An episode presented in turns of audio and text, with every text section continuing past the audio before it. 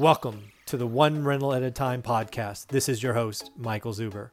This is the show where we interview guests involved in the real estate business, from experts to newbies, wholesalers, flippers, buy and hold, apartments, commercial, notes, hard money, Airbnb, mobile homes. It doesn't matter. If you're involved in the business, we want to talk to you. This show relies on referrals and recommendations from our listeners. If you know someone we should talk to, please make a recommendation. As the author of One Rental at a Time The Journey to Financial Freedom, I'm dedicated to helping you take your first or your next step on your real estate journey. But I need your help. We need to spread the message of One Rental at a Time works. Please share this podcast, my YouTube channel, and of course, my book, all called One Rental at a Time. Thanks, and let's start the show. Morning, friends. How are you doing today? So I've been approached uh, to potentially be a part of a real estate investing webinar uh, in the next month or so, where I was going to be a guest talking about why I believe buy and hold rentals are the you know the best investment for full-time employees right? As the author of one rental at a time you know kind of that story of mine being a full-time employee and building a portfolio over time via buy and hold is catching on. Uh, people are increasingly buying the book subscribing to this channel. So uh, the message is resonating which is awesome. So i don't know if this opportunity is going to go anywhere um, but since i have been taking a couple of days to create this presentation i want to share it with you. Uh, i did uh, create did share this once already uh, but as i watched the video and kind of critiqued myself uh, I found some spots to improve. Also, I inadvertently got a little bit too passionate and swore a couple of times, which is not something I want to do in general uh, on these videos. So I'm going to record this again and see if I can do better this time. So uh, go ahead. If you've already watched it and you don't mind the swear words, thank you. Uh, I am going to give this another shot because I really do believe buy and hold rentals are the best thing for full-time employees but you got to do it right you have to appreciate the hard work the homework the sacrifice that kind of stuff and i don't want that message to be lost in three or four swear words so i'm going to do this again share the value with you uh, if the webinar ever happens of course i'll let you all know uh, but worst case i want to give you more value uh, and share with you this presentation so without further ado let me see if technology works and share the video with you. Or the PowerPoint, I should say. Share. Hey, look at that. It's working. All right, little slideshow move. Let me move this camera up here so I can talk to you and still look at the presentation. All right, so as promised, uh, this is meant to be about 45 minutes uh, of presentation.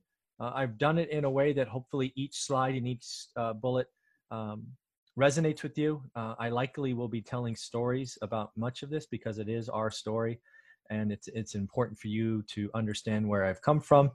So again, this this presentation was created to basically basically answer the question, why do I think buy and hold rentals are the best side hustle for professionals? But before we get started, I'd be remiss if I didn't take this opportunity to ask you to subscribe to my YouTube channel.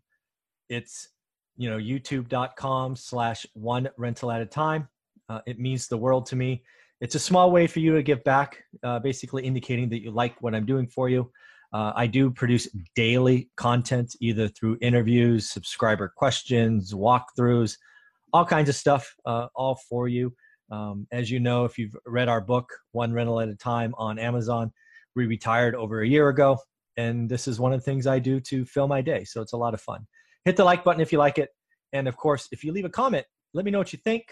Uh, tell me what you think's rough in this video because this is, is a dry run. So if there's something you don't like or don't get or is missing, I'd love to hear from you. Uh, but also remember, if you do subscribe to my channel, uh, one of the video series I do is subscriber questions, and you just leave a comment asking your question. And to date, I've answered every question within 48 hours. So, um, you know, let's keep interacting and having some fun. But now let's get into the presentation and probably why you are watching this video. So this is what I thought we would go through uh, in the webinar, webinar. And again, let me know what you think is missing. I thought I would do a slide on and, and some bullets on why buy and hold rentals work as a great side hustle.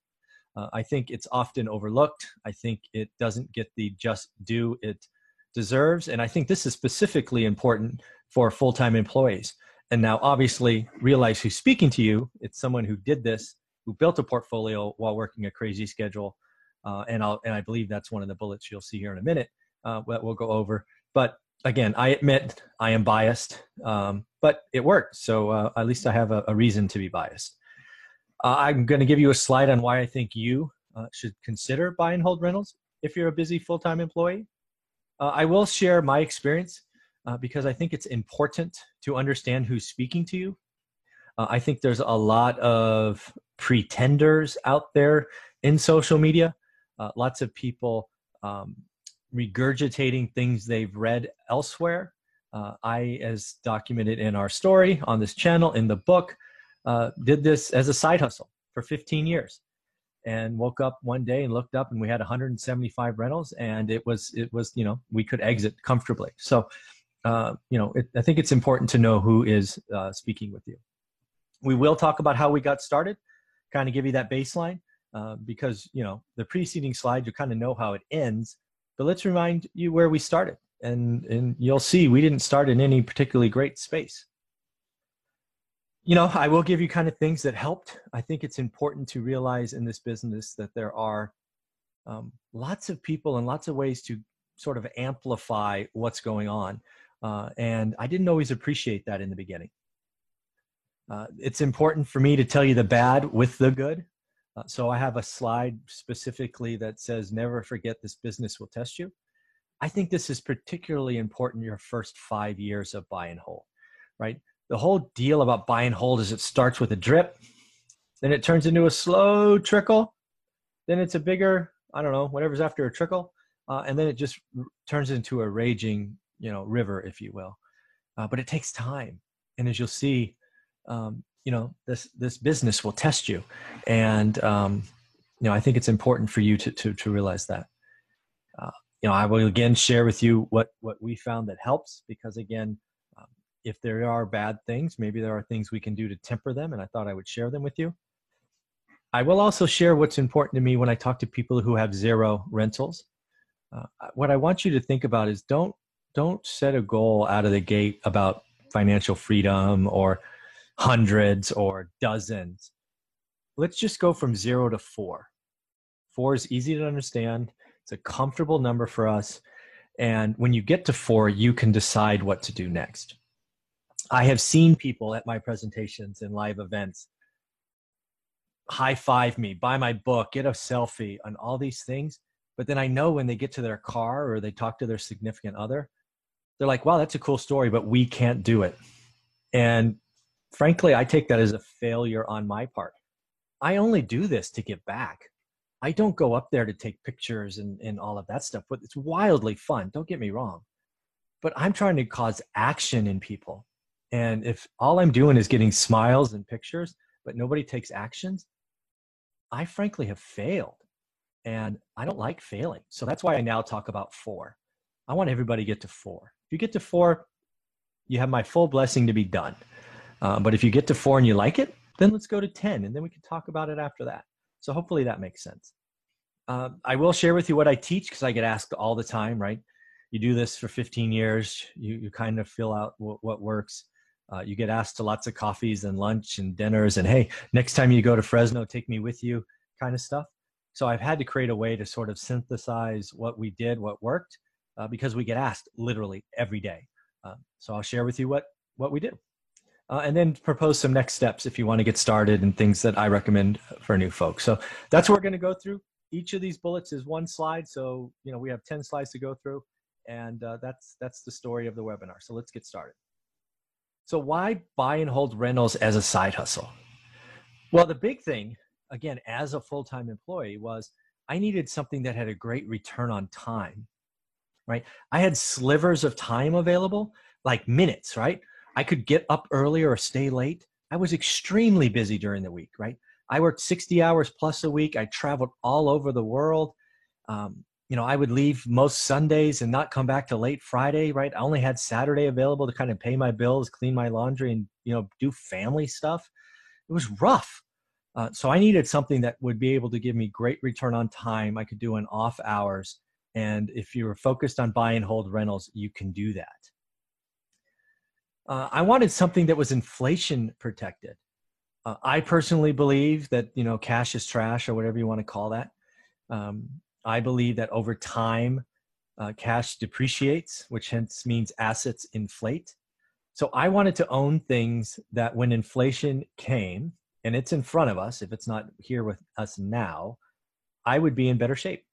Inflation raises assets and actually makes debt less obtrusive. So that was something that was very, very important to me and something I'm very glad we did and, and have owned for, you know, some assets for over a decade. Here's the big one. You know, people who talk about rentals talk about termites, toilets, tenants, just trouble, right? I don't know. They got they got stuck on T's. I don't know why. But what they don't realize is I don't know of any other asset that produces cash flow that somebody else buys for me. Think about that.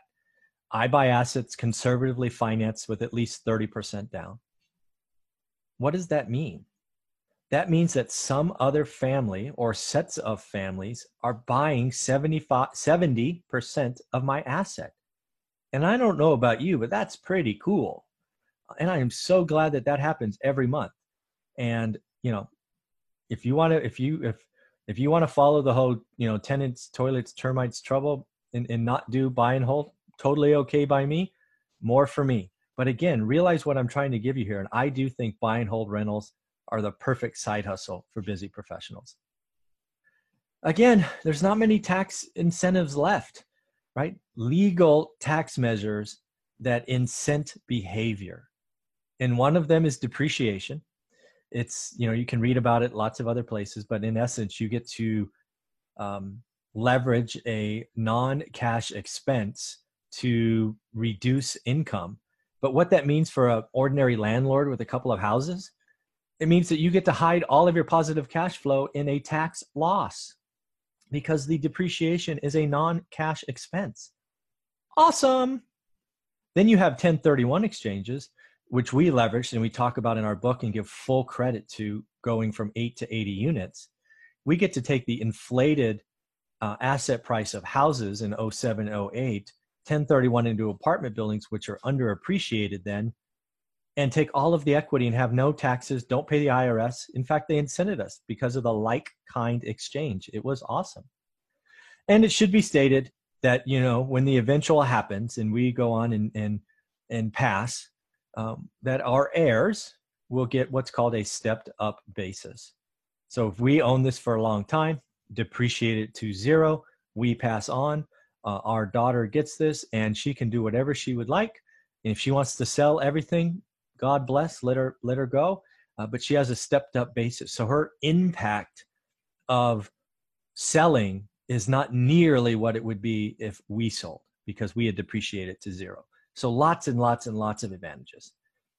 And then the last one, we need to realize that we are in a special time. Lending is relatively easy today. It wasn't always that way the last 10 years. In real estate investing loans for the first time, right, getting to four are easy. Not ridiculously easy, but easy.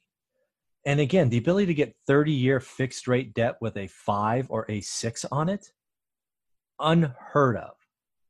Go get me some of that. But please make sure you conservatively finance. Just because a bank will approve an 80% LTV, which means you put down 20%, if you're a busy professional with no time and want the easy way, put down 30, 35%. Let's make this a no brainer. And then don't worry about it. Your tenants are going to pay off the rest. Again, it's an awesome thing. So, why should busy professionals look at buy and hold? This is something I believe and frankly have lived. I believe you live where you want, aka work where you, you know, work live where your job is, but you need to invest where the numbers make sense. Right? We spent as we talk about in the book, you know, almost a year, if not a full year looking for properties in the Bay Area, which is where we happen to live. And nothing has made cash flow sense here in probably 50 years. So we had to go somewhere else. And many of you watching this probably are thinking out of state or at least out of area like we did. And you are perfectly right to think about that. Now, as you'll see later, I think there's absolutely things you need to do to check yourself and check the turnkey provider and check all these people so you don't get taken advantage of. which we'll talk about. But again, live where you want, invest where the numbers make sense. Totally the right thing to do. I also love the fact that busy professionals can outsource all kinds of things. One of the first things you need to know about me is I have never property managed any of my units, whether we had one house or 175 doors. Never, never, never, never, never, never, never managed our own stuff. Frankly, never. You couldn't pay me to do that. I want to outsource that task to others. And I just build that into my model. My job was to be the very best employee I could. And I worked my tail off and frankly liked my job, if not loved my job. But I knew that that would not always be the case. So we would we would go in during the day, do our thing, and then we would grow our portfolio one rental at a time, and we would pay everybody else. So all we did was secure capital and find deals. Everything else was outsourced, and I highly recommend that. Um, you know, the other thing is is you get to control the key items that make the business impact. And let me tell you, it's not property management. It's securing capital either through your job or reducing monthly expenses called sacrifice or playing good defense or living below your means and finding deals. Those are the two things that will change your life. It's not, you know, not paying a property manager 8 to 10%. That's not going to change your life. That's pennies in the scheme of things. Be very good at your job, look for deals, and secure capital. Everything else, outsource. You don't have time.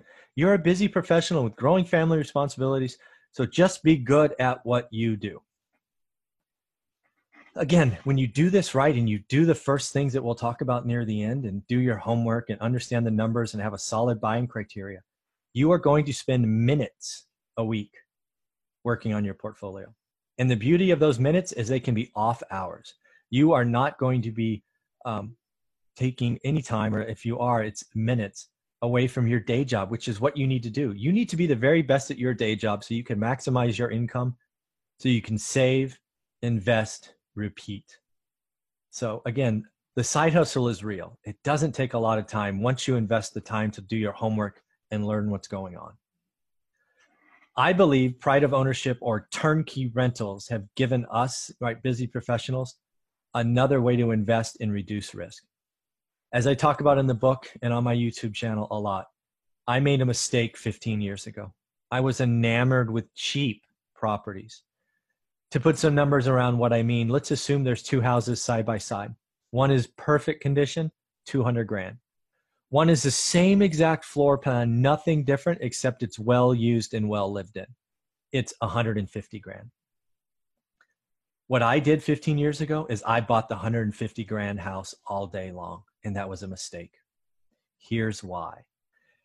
That was a mistake for me because my constraint was dollars. As you'll see later, we only had $40,000 to invest when we started. So if I bought the cheap property, let's use some real numbers. I bought the cheap property, I put 20% down. So that's $30,000. But because I bought the cheap property, I need to spend another $30,000 raising its caliber to match the neighbor. So I put 30% down and I've spent 30 grand. And now I'm into the property for 180, but hey, it's worth 200. So I've gained 20 grand in equity. True. But what's your constraint?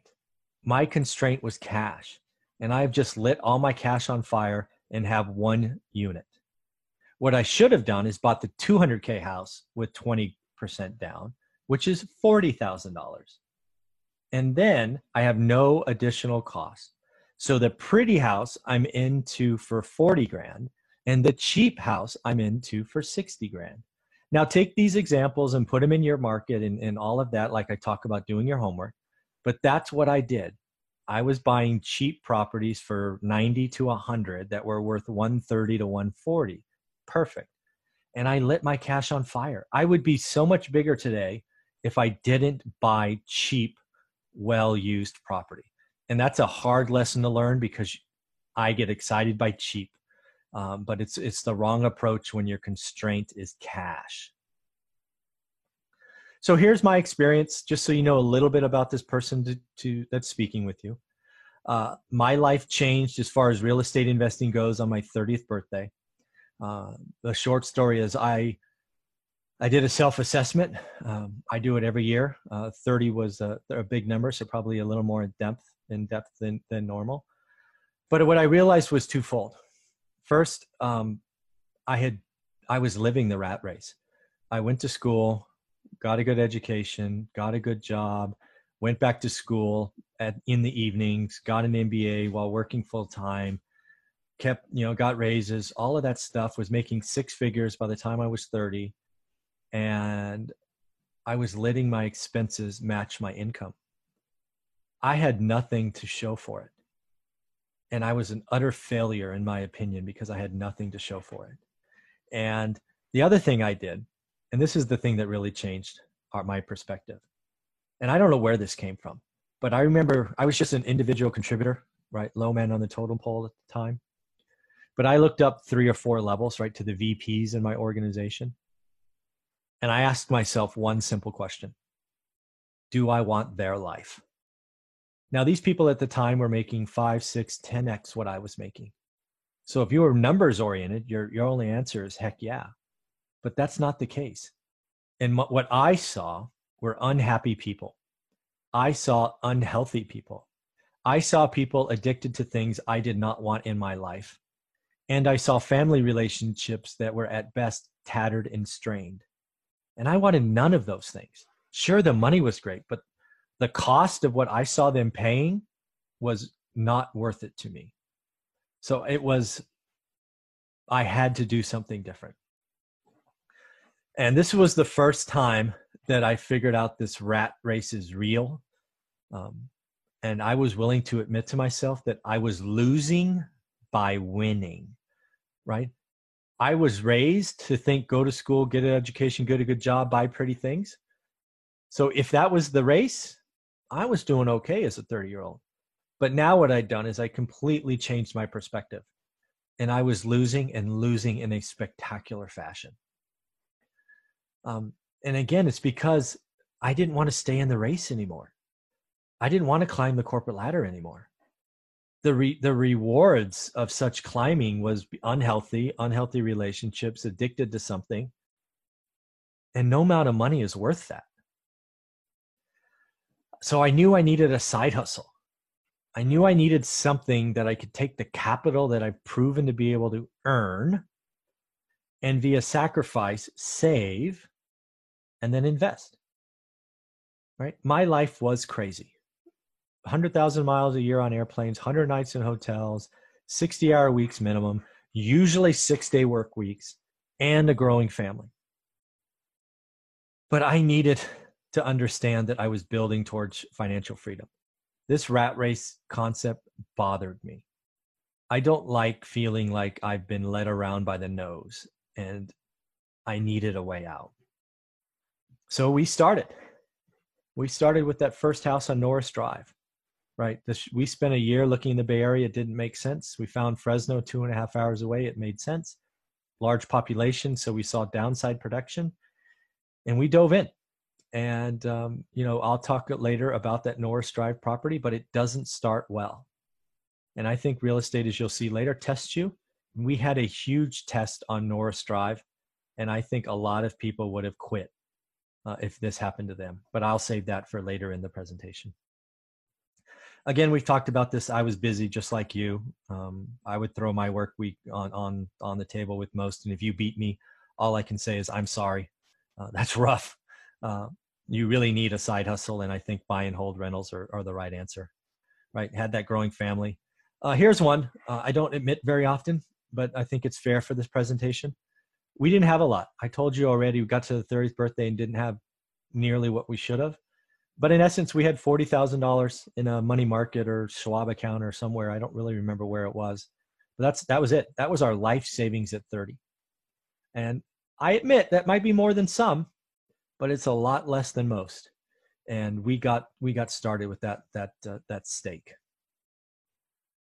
So uh, I don't know how else to say it other than the Rich Dad Poor Dad original book changed my life it was where I learned of the concept of the rat race, and it really took hold. Um, you know the house is not an asset another game changer but really for me it was the rental properties uh, whether it was robert or his wife kim talking about that first condo. That's where the aha moment was. And again it was an aha moment for me because that was never around me. My family was a bunch of high school graduates right? Never had uh, never made really any any um, any what i call real money. And um, you know they were they were either comfortable or miserable right? Money was a stressor in my family. And um, that i needed a way out right? The rat race is real. I'm losing by winning. Uh, and this rich dad poor dad robert kiyosaki kim kiyosaki changed changed my life. Rentals were the answer.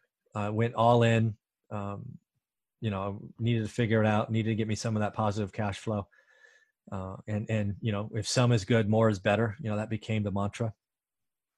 Um, the big thing though this can't be missed. This is where most people will fail in this business is i've already admitted when i was 30 my income rose but my expenses rose to match it which is i was stupid. It was it was just dumb. Uh, but what we did agree to is we agreed to sacrifice going forward and our goal was to live on less than 50% of our total combined income which is which is crazy right? We were living probably somewhere between 95 and 98% of our income at the time with some months being over 100 which is just bad. We were we were not doing good things.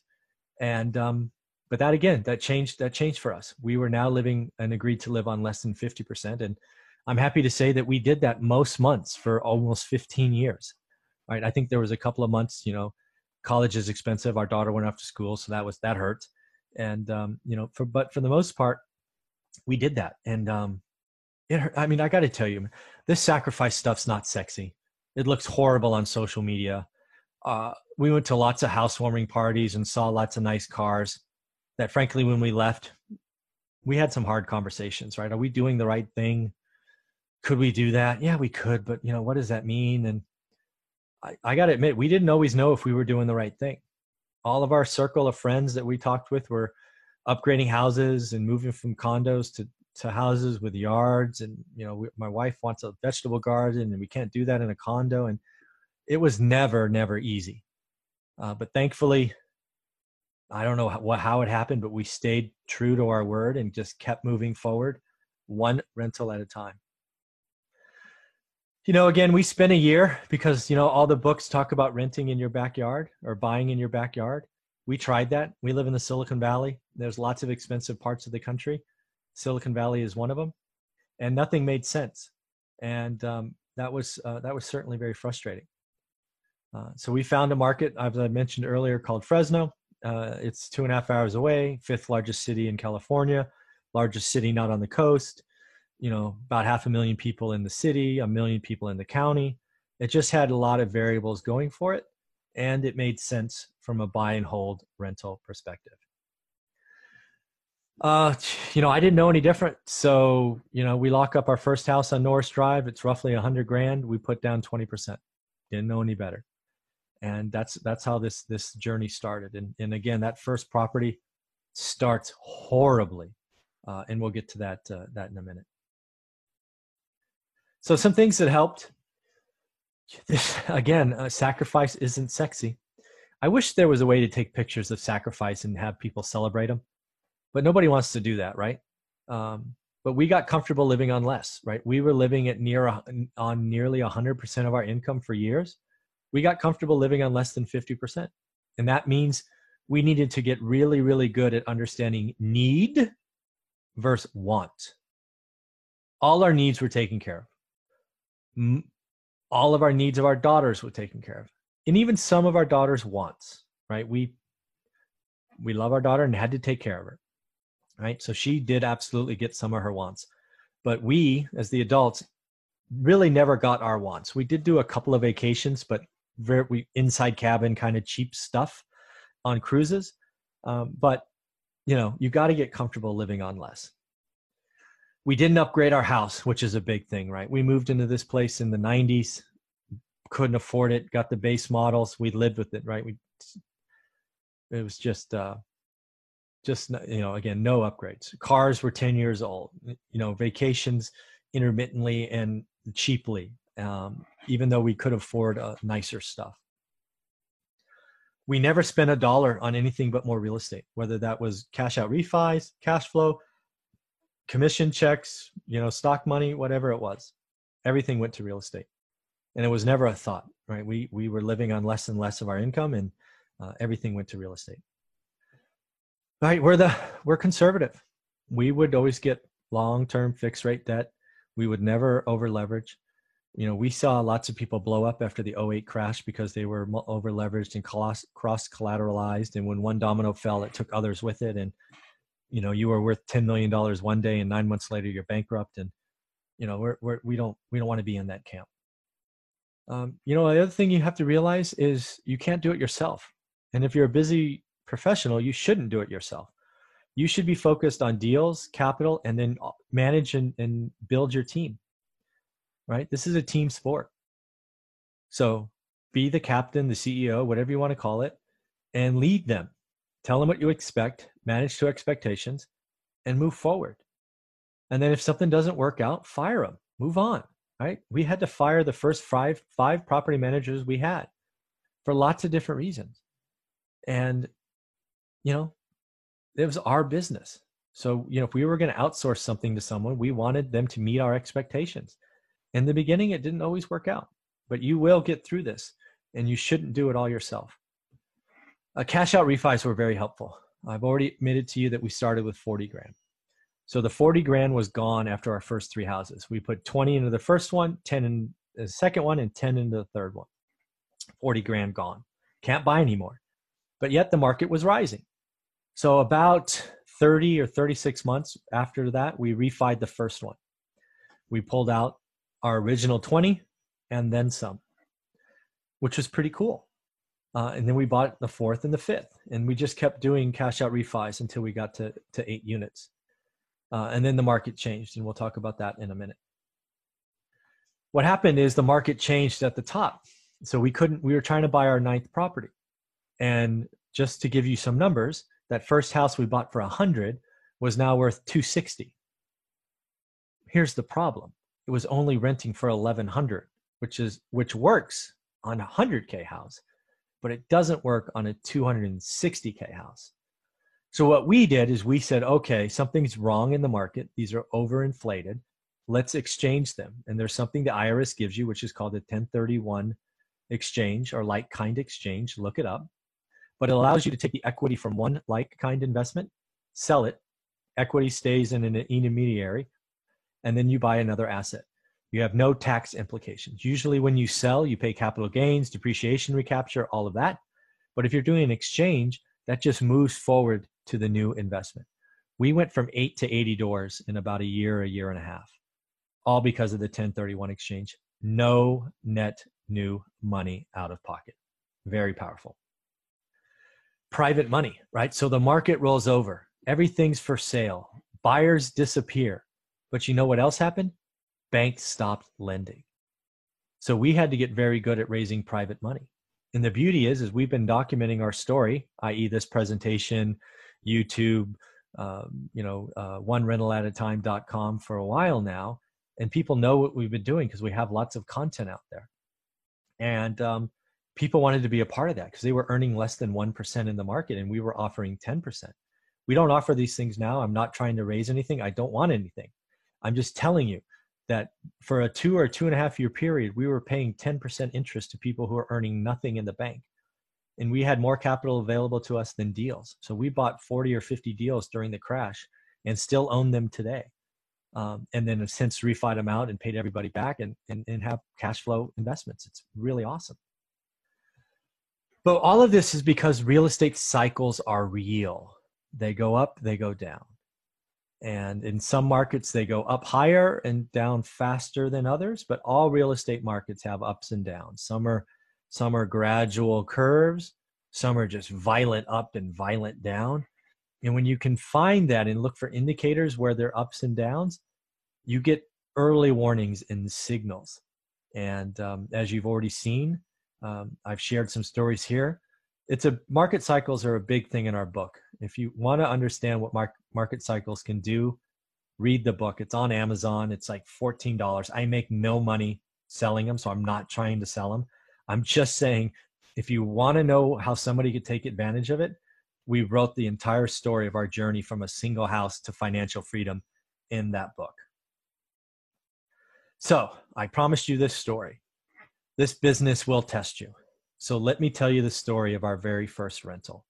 And to do that, let me remind you that we spent a year looking in the Bay Area before we found Norris Drive in Fresno. So when we signed on the dotted line, made the offer, got the contract, we were over the moon excited. Like off the charts excited. Then a tenant moves in. We do everything right credit check, criminal record, speak to references, verify employment, income. Everything is rock star solid. However, it goes from great to spectacularly bad quick. Two weeks after they move in, the husband and wife break up. The wife takes off. We, we never really know where she goes except down south. Somebody said Arizona, somebody said New Mexico. It doesn't matter. She's gone. Why this is bad is the husband doesn't take this very well. He quits going to work and I'm guessing eventually gets fired. Not only does he quit going to work, but he picks up the bottle. And I think he's trying to become an Olympian drinker and just drinks all day long.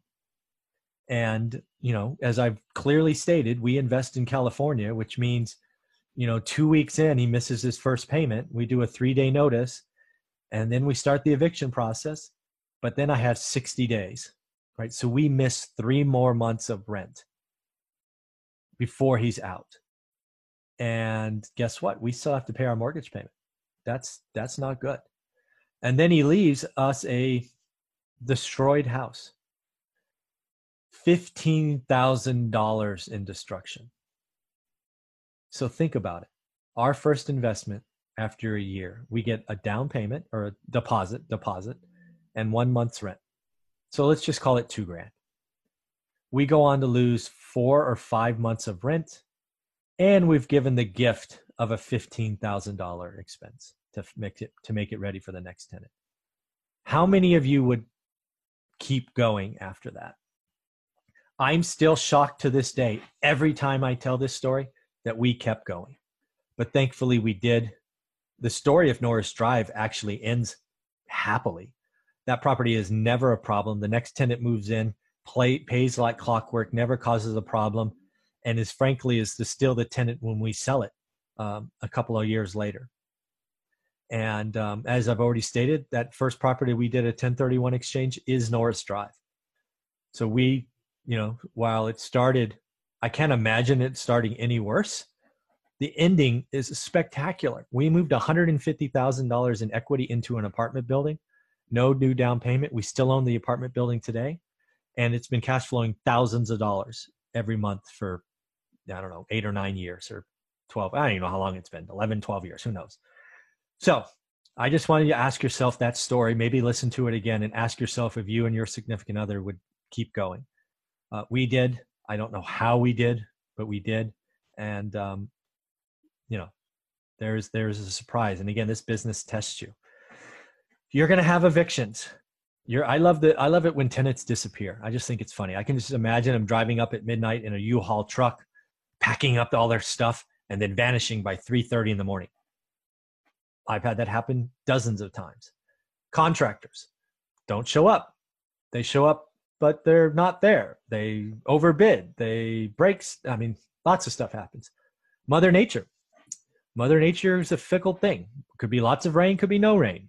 Could be earthquakes. Could be tornadoes, hurricanes. You know, whatever it is, stuff happens. Neighbors, right? When you own a rental property, you're a landlord. You're not by yourself on an island, right? You can have neighbors, and maybe they don't like each other, and you know that maybe they call the cops on each other. Who knows? Lots of stuff can happen fires happen. I remember the first time one of my units burned. It was scary, but guess what? You have insurance. And actually, the process to do that was extremely easy and very, frankly, rewarding. Uh, but it happens and it can be scary. You can have leaks, small leaks, big leaks, roof leaks, plumbing leaks. people unfortunately die. I am very, very sorry to tell you that, but it happens to all of us. But when it happens in one of your properties, that could be a bad day, right? Stuff happens. This is a people business. When you sign up to be a landlord, you are signing up to work in a people business. Again, as I've said earlier, you can outsource much of the interaction, but as the ultimate owner, the buck stops with you for the good or the bad. So, what have we found that helps? This is often misunderstood, but I would network like crazy. I would try to get around more and more landlords and buy and hold people because when you're feeling stress about an eviction or decision, you talk to another experienced landlord and they go, Oh, I got you. We've done with that hundreds of times or dozens of times or one time before. We got you. This is what we did. You suddenly feel like the weight's lifted off your shoulder.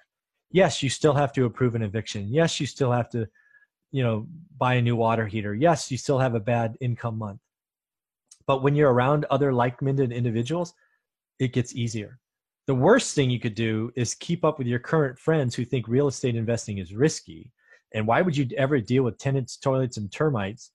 Um, I told you that was a bad idea. If you have these negative people chewing on your ear, get rid of them or at least don't talk about real estate because you just don't need this. This business is hard enough.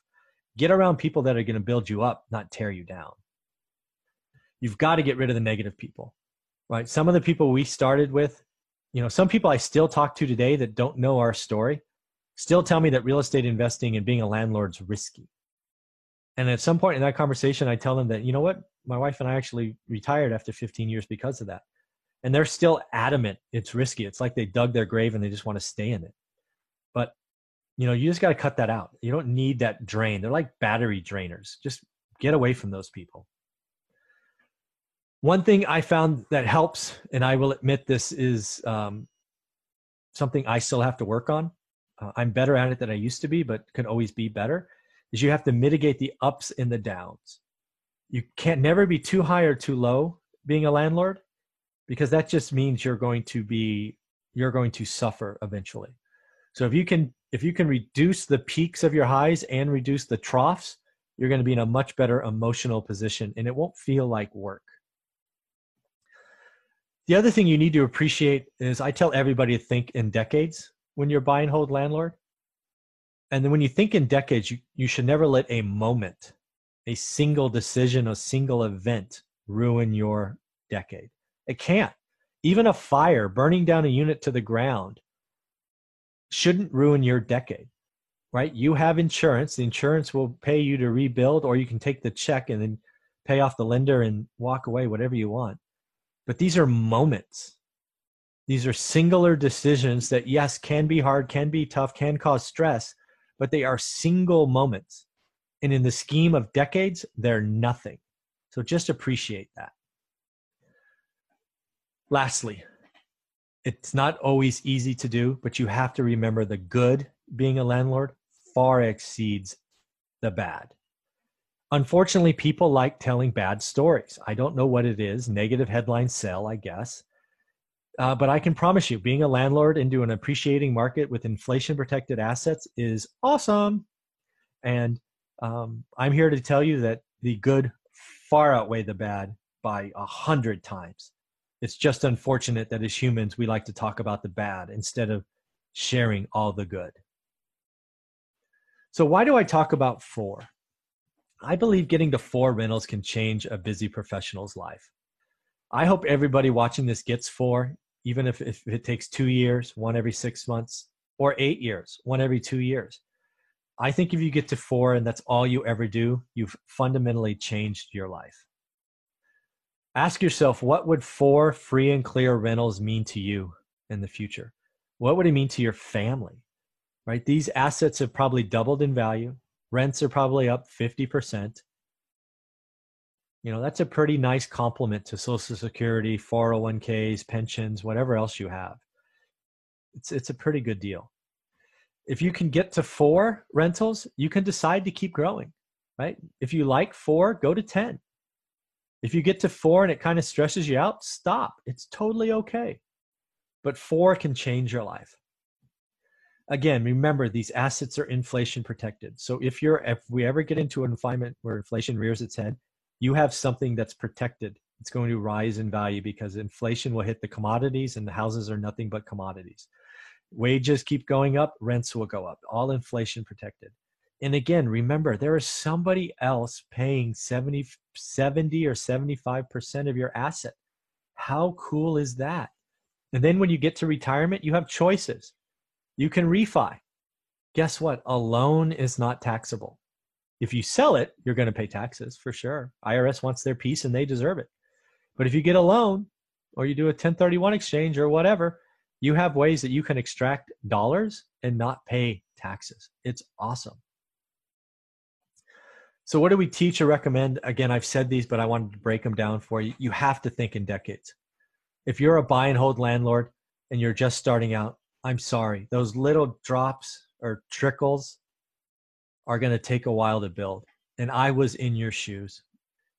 It, it's like, great, you know, $75 this month, yippee.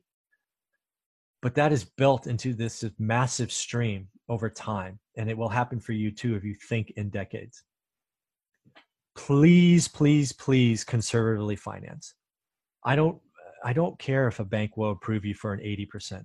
I want you to have such cushion that it's easy and, and that for most people might be 30% down.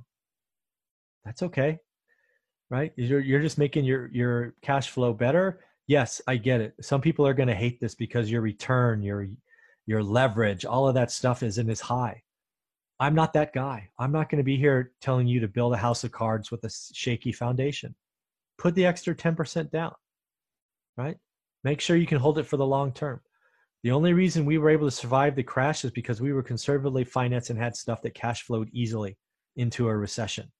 And we saw lots of people highly leveraged lose everything.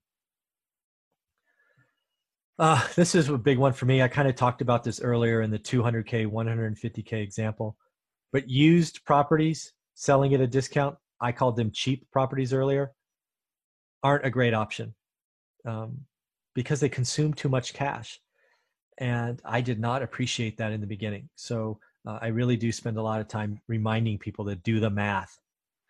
Right? If you can finance the repair cost or make ready, whatever you want to call that, and have the bank lend you that, you're in such better shape because you can buy more stuff. Unfortunately, real estate investing offers a lot of options. And for busy professionals, this can this can hurt because you get distracted. But again, remember what we're talking about. We're, I'm talking to individuals that have minutes available, have to do stuff before and after hours. A lot of the stuff around us, the flipping, the wholesaling, all these other things consume daylight hours that you just don't have. So that's one thing I got or we got right is we kind of picked our lane rentals and we never got distracted and i meet a lot of new people that are you know one foot in here and one foot over there and all these other places. And um, that's unfortunate. It doesn't have to be that way. Pick your lane stay in your lane ignore all the other stuff. It's a team sport. I didn't always get this in the beginning. Um, you know your job as the leader of this is to especially if you follow our model of buy and hold think long term you're going to build a team you and you'll manage the team you know if you call yourself the captain or the ceo or whatever you like to call yourself all good. And um, realize that you have to build it manage it and sometimes you have to let people go because they're not performing or you've outgrown them or they've got other priorities. And it's just hard i get it but you have to do it because you're thinking in long term and and you want to um, you know take care of your family uh, going forward. Uh, you can use slivers of time for maximum return right the beauty about being buy and hold is a side hustle is I'm still reaping returns on time I invested a decade ago. And I reap these returns every month as cash flow comes in. Um, I don't know of any other vehicle where I'm still cashing checks from time I invested 10 years ago. It's pretty awesome. I have created one acronym. It stands for Cash Rich Asset Poor. Um, it's not a great way to live. I think cash is um, I think it depreciates. I think you know, I think inflation eats it, and um, I think being cash rich, asset poor is is not the way to go. Um, new investors or students must do a couple of things. You got to do your homework. I I talk to lots of people looking out of area, calling calling me about turnkey providers, and you know you have to do your homework. You you have you you and you alone are solely responsible for understanding what a bad deal is, what an average deal is, what a good and great deal is. And as you'll see uh, here at the end, I've I've created something to help you do that um, because I don't like to see busy professionals taken advantage of by others because uh, I want to help you understand how to protect yourself. Uh, I'm helping people save thousands of dollars by making not making bad investment decisions. You have to understand, right? Again, what's a bad and average, good and great deals? My opinion is 95 to 98% of the stuff listed on the MLS are average or bad deals. When you follow what I teach and recommend, you are only going to take action on good or great deals. That's what I try to teach and try to help all of my students do. Not everybody appreciates that. People look and say, wow, there's thousands of stuff on the MLS. I'll offer on that one. Well, how do you know that one is a good or great deal? You know what the price is, but how do you know if it's a deal? So I spend a lot of time trying to help people understand what a bad, average, good, and great deal is. The most frequent gap I see in busy professionals is they don't understand their buying criteria. What, what, what, and what, you know, why do, why will I buy? Usually what I hear from people stuck at zero is, I want a deal. Get me a deal. Not good enough, people. You've got to know, you know, hey, I want $200 a door, or I want an 8% yield on my money, or whatever it is. But please step back and figure out your buying criteria and again, your buying criteria is going to help you drive the understanding of bad, average, good, and great. This is what I teach people to do. Step one of my system or program or whatever you want to call it. But that's vitally important. Uh, if you're looking at turnkey providers, do me a favor. Please review them first. We've we should have all heard, and if you haven't, look them up. There are some horrible stories about turnkey providers taking advantage of people and that's not okay and review your turnkey provider first irrespective of market a, a bad turnkey provider will destroy you even if the market they've chosen chosen is the number one market in the country. I would choose a turnkey provider in a bad market that is good and reputable over a bad turnkey provider in a great market. It's just the way it is. So spend as much time evaluating the team before you investigate the market. You have to understand your short and long term goals. And I didn't do this very well. I got so fatuated with the long term goal, I forgot to celebrate the small successes. And I don't think most people could do that. I think you have to take little off ramps and celebrate little things. It doesn't have to be a big celebration, but shoot, go get a cupcake, go get go get something to document where you've been. You got your first rental, you got your fourth, right? Whatever it is. And again, something I believe and has hopefully come out pretty uh, pretty appropriate in this is you're never done growing your network. Uh, a friend of mine, uh, Jim Ingersoll, talks about your network being tied to your net worth, and I couldn't agree more. A lot of my deal flow today is from my network, and I'm always looking to grow my network. I'm always looking to network with other successful investors and newbie investors and all that stuff a because I have the time now and I'm I'm I'm excited by it, but also my network has been such a big part of our growth uh, that I'm never going to stop um, leveraging that. So I have a couple of next next steps. If you've liked this presentation, I would ask you for one thing. Could you go to my YouTube channel uh, and subscribe? It's just youtube.com slash one rental at a time, no spaces just a little return, just a little click, hit the little red button, I think it is, that says subscribe. That would mean the world to me.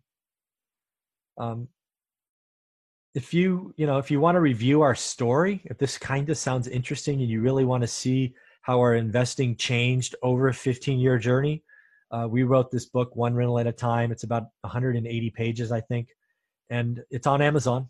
You know, you can go into Amazon, type in one rental at a time, or type in Michael Zuber. Uh, it'll come up I think there's 61 reviews as of this morning. 60 of them are five star, and I do have a one star review. Uh, the one star review bothers me. I won't lie, uh, but basically, my takeaway is it's a rambling story of mine, which it is. I'm never claimed to be a great writer. In fact, I was a C student and uh, wasn't very much how to. What I never promised it was a how to. It's simply our investing story over a market cycle, and it's what we did. I wouldn't know or feel capable of doing a how to book because I don't know your circumstances or your environment but I do know ours, and I feel like telling you our story could be interesting because you could see yourself in it or see a market cycle that's relevant. So that's what it is, and um, I certainly appreciate all 65 star reviews a lot more uh, than that one star, but I'd be lying if I didn't tell you that one star didn't bother me a little. And if you don't know already, that's what the book looks like. Um, why purple? Purple's my favorite color uh, right? Hence the one in the in the house picture, which I guess I'll move this so you can see it.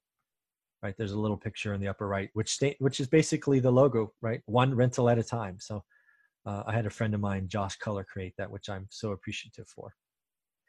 And if you want to check us out, um, I finally released our website. Guess what? It's called one rental at a time.com. It's only one page.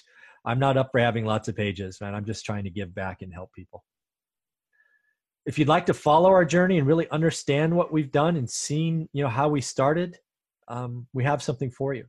Um, you know if you need a plan b and, and all of that um, i think all employees all full i truly believe all full-time employees need a plan b. Right? You need something on the side. That's why i was so attracted to this potential webinar talking about a side hustle. Um, you know my impression of this webinar is there'll be you know myself talking about buy and hold and maybe there's a wholesaler or a flipper and we're all just kind of talking about why they could be plan Bs. Again, I have no idea if this is going to go anywhere, but I was intrigued by the idea and hence created this presentation. Uh, so we'll see if it goes anywhere. Um, you know, and then the other thing, if you're a busy professional, you need something that uh, is flexible on time. You know, little slivers, big return, small time commitments, and you can work off hours. Um, you need a vehicle that's proven. Uh, our journey is just one of thousands over time that have used rental properties to achieve financial independence.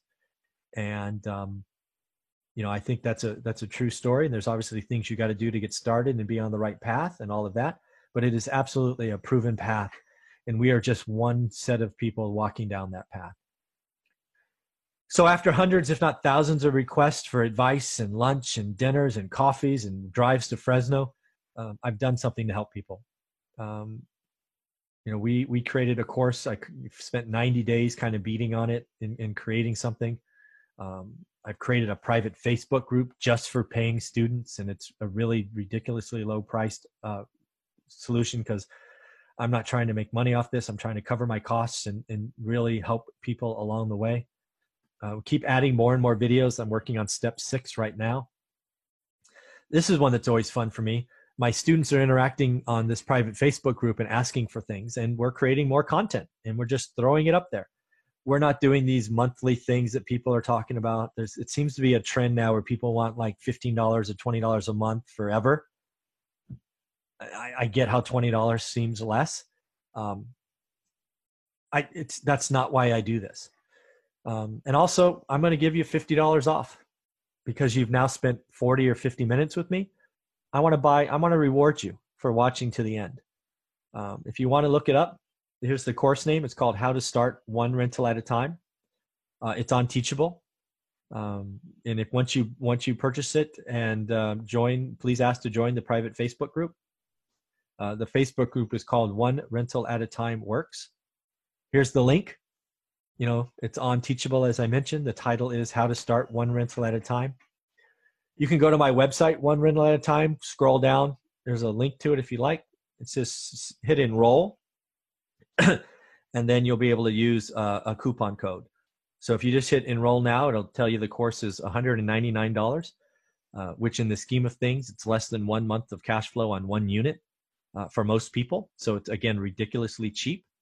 And what I've done, because you again have watched this with me, is I've created a coupon called FB50, which just stands for Facebook 50. I'm only going to put this video on Facebook. And uh, hence, um, if you'd like to save $50, um, you know, which brings the course down to 149, you can. Uh, you get to join the private Facebook group. you get to ask student requests for more content. I you know, you're you're once you're in, you're in. I don't hit you up for anything else. Um, you know, and again, it's uh, it's it's proven to be a lot of fun. Frankly, I I'm not a social media guy, so I had no idea how fun the private Facebook group would be. But getting like-minded individuals to share their stories from around the country and the world, we have a couple people overseas in the group. It's um, it's a lot of fun. So uh, that's a pleasant surprise for me, frankly. So again, you want to save fifty dollars, um, face or FB fifty. So again, if you want to get a hold of me, uh, again, everything I do is one rental at a time. So there's my email. Uh, it's mzuber at one rental at a time.com. Uh, again, there's the book. Pretty proud of the book. Took a, you know, the hardest part of writing a book? It's not the writing, it's the editing. Uh, again, I'm a C student and um, wrote about our story in my own words and my own voice.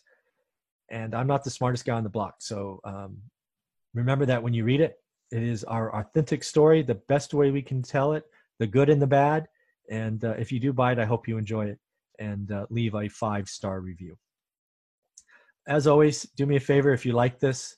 Uh, you know, the only thing I would really ask you for, um, don't have to buy the book, don't have to buy the course, nothing like that. But if you just go to my YouTube channel to say thank you for this video and just hit the subscribe button, that would mean the world to me. Again, just that one little thank you is the only thing I ask for. Again, youtube.com slash one rental at a time. Uh, that would be very helpful.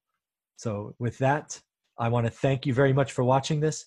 Uh, I think this dry one went a lot better, and I think I didn't swear. I don't think I, you know, that's that's a big thing, right? Because um, that can turn some people off. So it was a big deal for me to get through this 50 minutes uh, without doing that. So uh, I want to thank you for your time. If you're still watching, have a great day and take care.